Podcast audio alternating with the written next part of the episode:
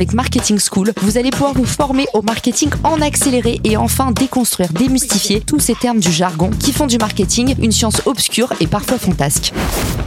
Hello et bienvenue dans Marketing School. On commence avec le terme cohorte. La cohorte, on l'entend partout, à toutes les sauces dans la Startup Nation, et c'est un peu un terme qui fait récent, alors qu'en fait, il est utilisé depuis Mathusalem.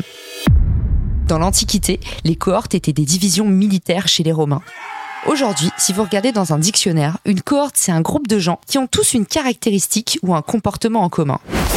En marketing, on dit qu'une cohorte, c'est un groupe d'utilisateurs qui vont partager la même expérience au même moment, au même endroit. En gros, une cohorte pour nous, c'est un peu une sorte de promo comme à l'école. Si je devais vous donner un exemple, ce serait par exemple tous les diplômés de la promo de l'école Le Celsa en 2020. La différence avec un segment, c'est qu'un segment, c'est pas basé sur le temps ou sur un événement de ta vie en particulier. Si je reprends la même illustration, c'est toutes les personnes titulaires d'un bac scientifique.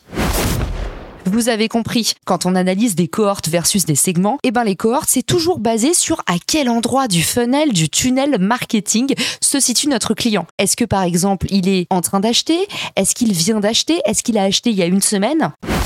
Dans le vocabulaire courant, on parle souvent de l'effet de cohorte. Ça désigne des variations communes expérimentées par un groupe de personnes ayant vécu quelque chose en commun. Par exemple, des personnes qui ont été exposées à des sinistres ou qui ont connu des événements traumatisants comme le Bataclan. On notera chez ce type d'individu que potentiellement il va y avoir des événements post-traumatiques et que quelque chose va toujours se passer à un moment donné dans leur vie et eh ben c'est pareil, ce qu'on essaye de prouver en marketing, c'est que des personnes qui ont connu la même expérience au même moment, potentiellement, ils vont avoir des traits communs. Donc c'est intéressant de les analyser sur toute la durée. À ce titre, le mot cohort ou cohort based, il ressort tout le temps en grosse marketing, vous allez le voir souvent.